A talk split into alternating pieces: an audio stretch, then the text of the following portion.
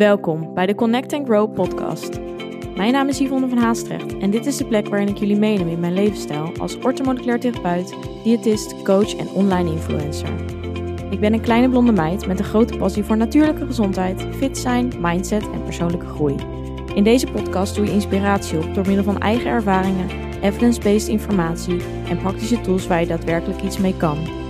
Een platform om samen te connecten en waar vele ervaringen mogelijk herkenbaar zijn.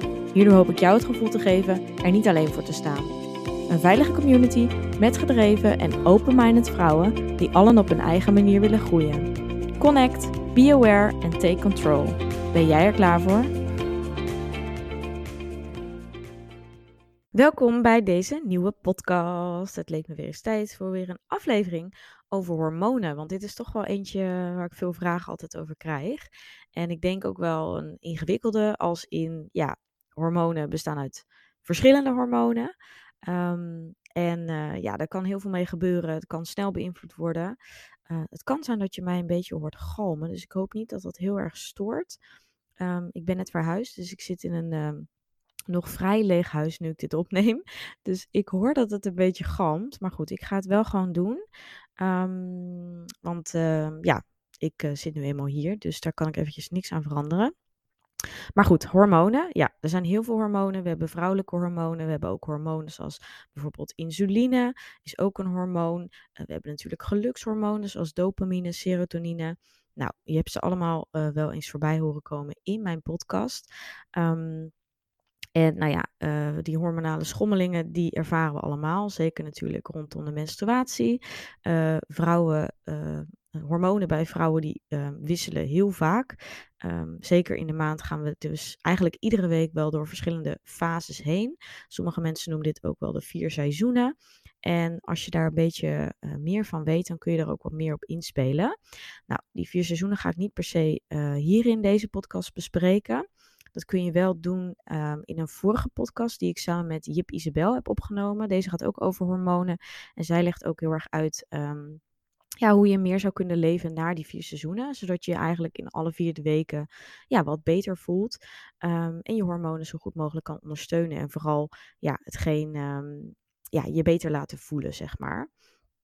Dus lees vooral die. Ik weet uit mijn hoofd even niet welk nummer dat is. Ik zal hem wel eventjes opzoeken. Dan zet ik hem onder in de show notes. Dan zou je die eventueel hierna ook kunnen luisteren.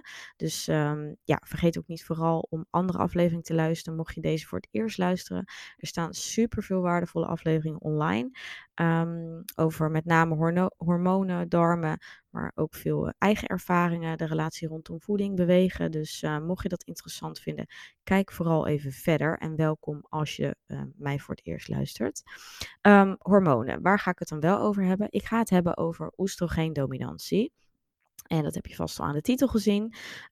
Oestrogeen is een van de vrouwelijke geslachtshormonen naast progesteron.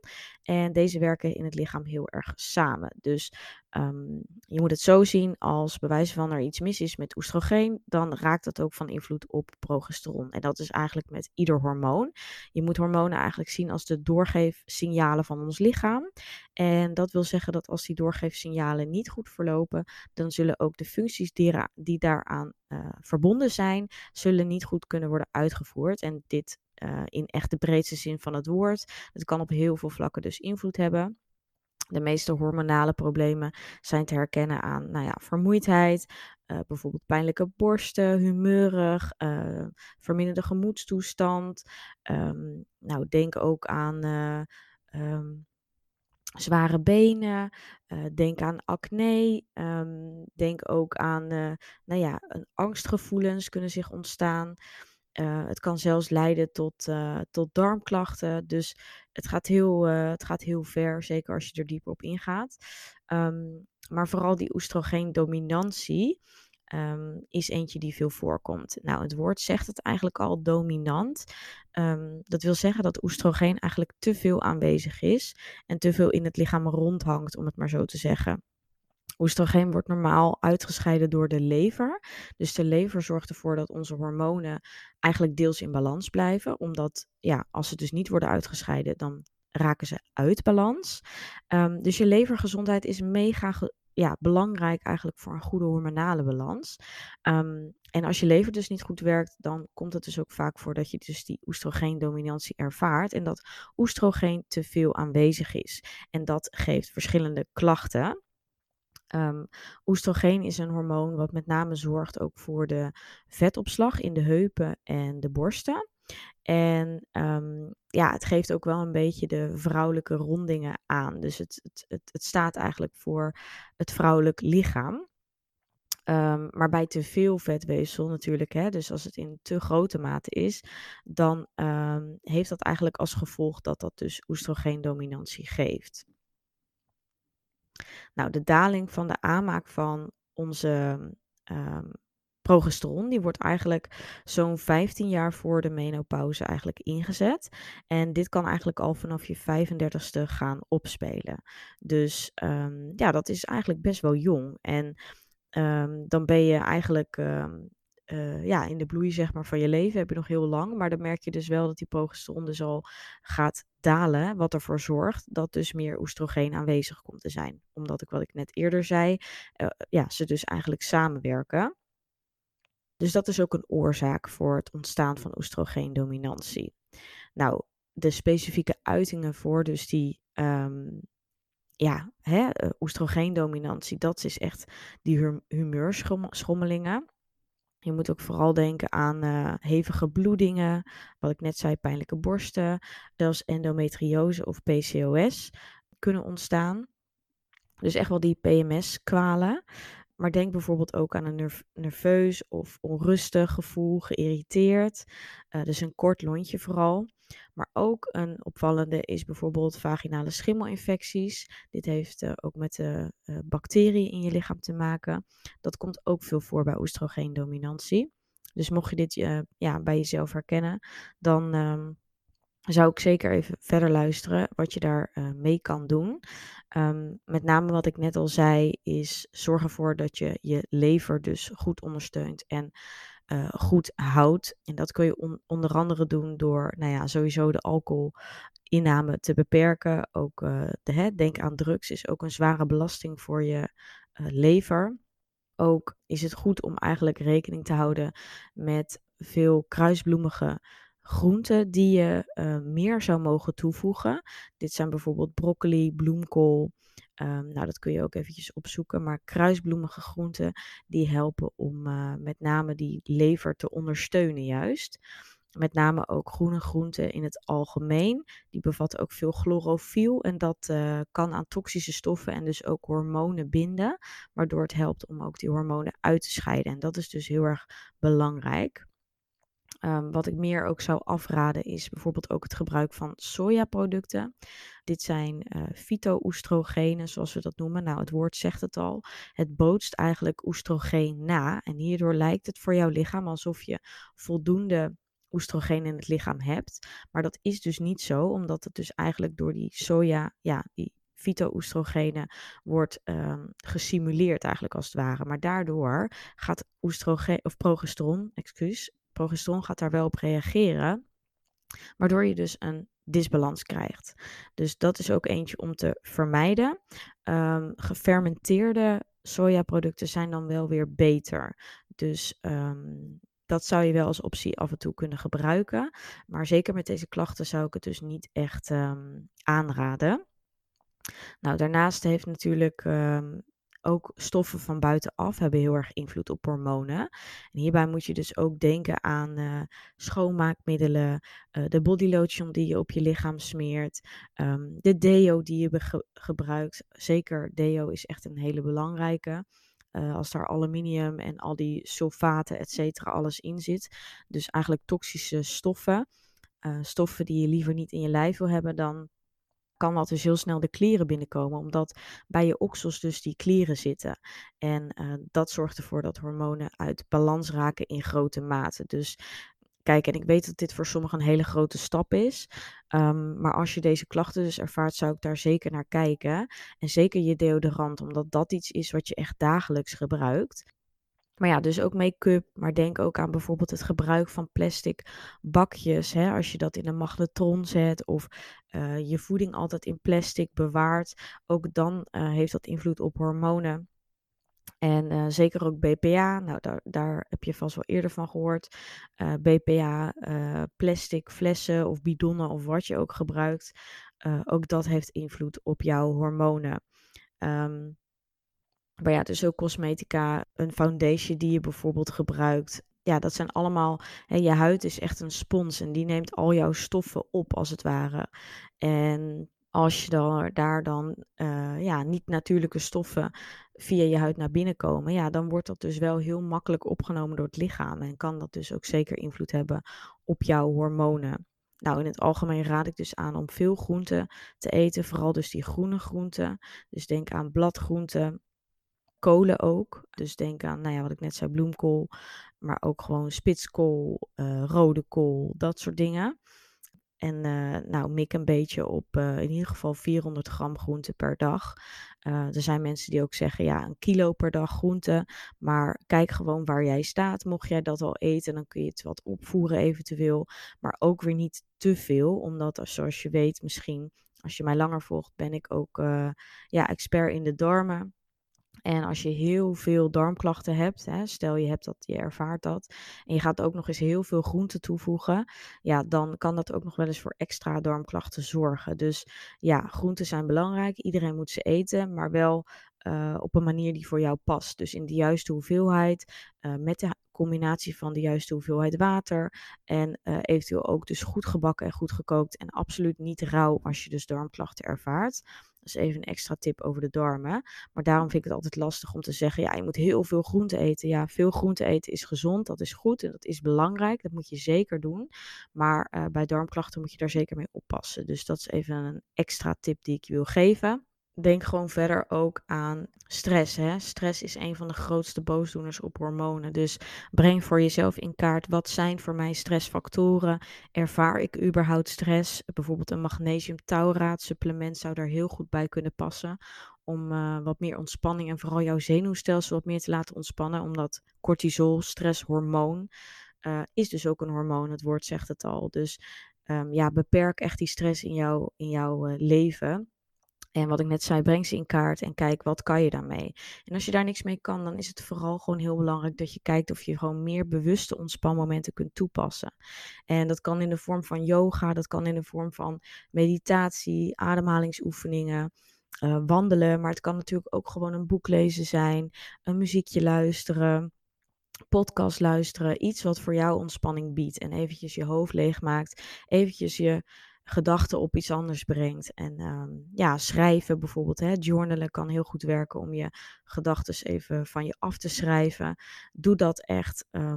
Het is zo ontzettend belangrijk. We trainen vaak ons lichaam wel, maar vergeten onze mind. En dat heeft nog veel meer in mijn ogen invloed op hoe jij je voelt en hoe je lichaam functioneert. Nou, daarnaast ben ik natuurlijk ook all about genoeg eten. Als jij onvoldoende eet, te lang in een calorierestrictie zit, te veel beperkingen hebt, dus ook productgroepen echt vermijdt, dan ga je merken dat jouw lichaam daarin tekort schiet en dat hormonen uit balans raken. Zeker dus die vrouwelijke hormonen en dus ook oestrogeen. Want als jouw lichaam te weinig energie ervaart, dan kan dus ook jouw lever niet goed werken. En je lever is dus verantwoordelijk voor die uitscheiding van hormonen. Dus als je lichaam te weinig energie hebt, dan moet het eigenlijk gaan kiezen waar het aandacht aan gaat geven. En je ziet dan gewoon vaak dat, er wordt sowieso stresshormoon gepompt. Omdat als je te weinig eet, dan zakt ook de bloedglucose vaak te vaak.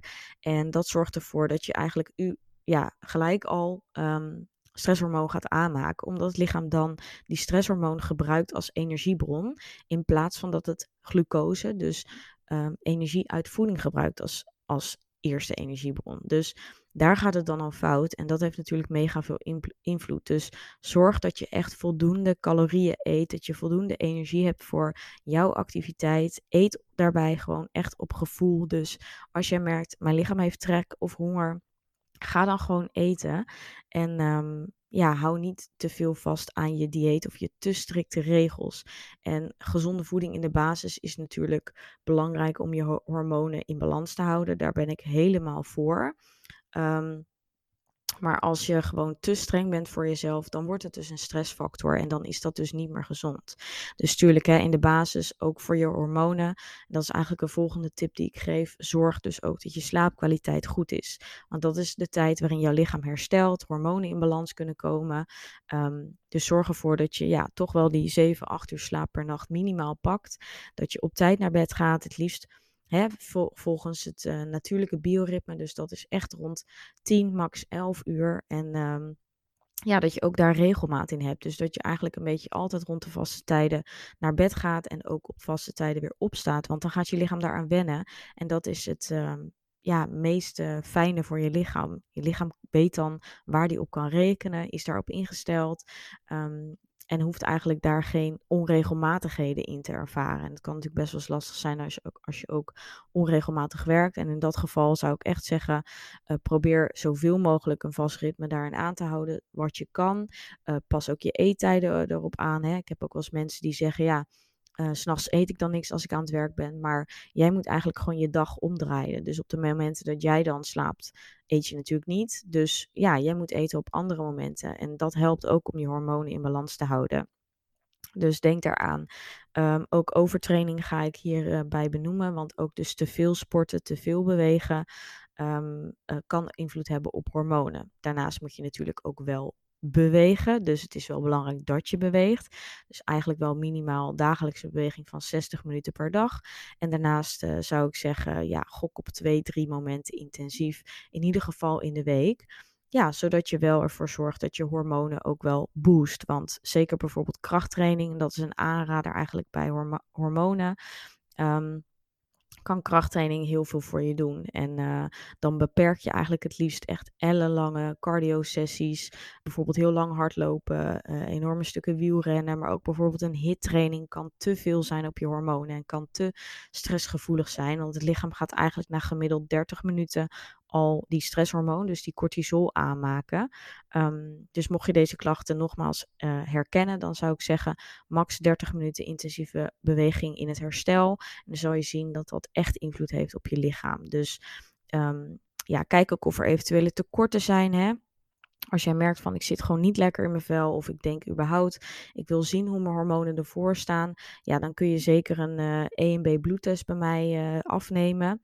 En ga voor het EMB-traject, want dan kan ik je echt begeleiden en dan gaan we kijken van wat gaat er in je lichaam verkeerd? Hoe kunnen we dat ondersteunen? Wat heb je nodig? Zijn er tekorten? Is er een disbalans?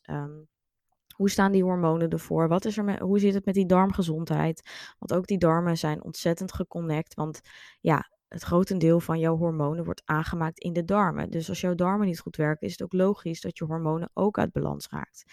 Dus hierin zie je al dat het lichaam is één groot netwerk en alles werkt samen. En het is gewoon belangrijk dat eigenlijk alles in balans is. En dat is zo mooi aan de EMB-bloedtest. Dat je ook ziet dat op ieder vlak kun je het bekijken. Dus je kan op elk vlak zien hoe staat het ervoor. En dat is ook waarin we, op die manier kan ik ook verbanden leggen. En kunnen we ook echt aan de slag met die oorzaak. Om ook uiteindelijk echt resultaten te behalen. En dat is natuurlijk wat je wil. En ik heb ook wel eens mensen, ik had laatst ook nog gepost, die zeggen van het is natuurlijk best een investering. Maar in die zin, het is je zoveel waard. En de mensen die het doen, die zeggen vaak, had ik het maar eerder gedaan. En dat is ook gewoon zo. Het zou zo mooi zijn, en dat vind ik zo jammer aan de reguliere zorg, dat deze test zou zo waardevol zijn om gewoon eens per jaar, zeg maar, door iedereen te laten doen. Gewoon om preventief te kijken hoe het ervoor staat. Omdat je zoveel klachten ermee kan voorkomen.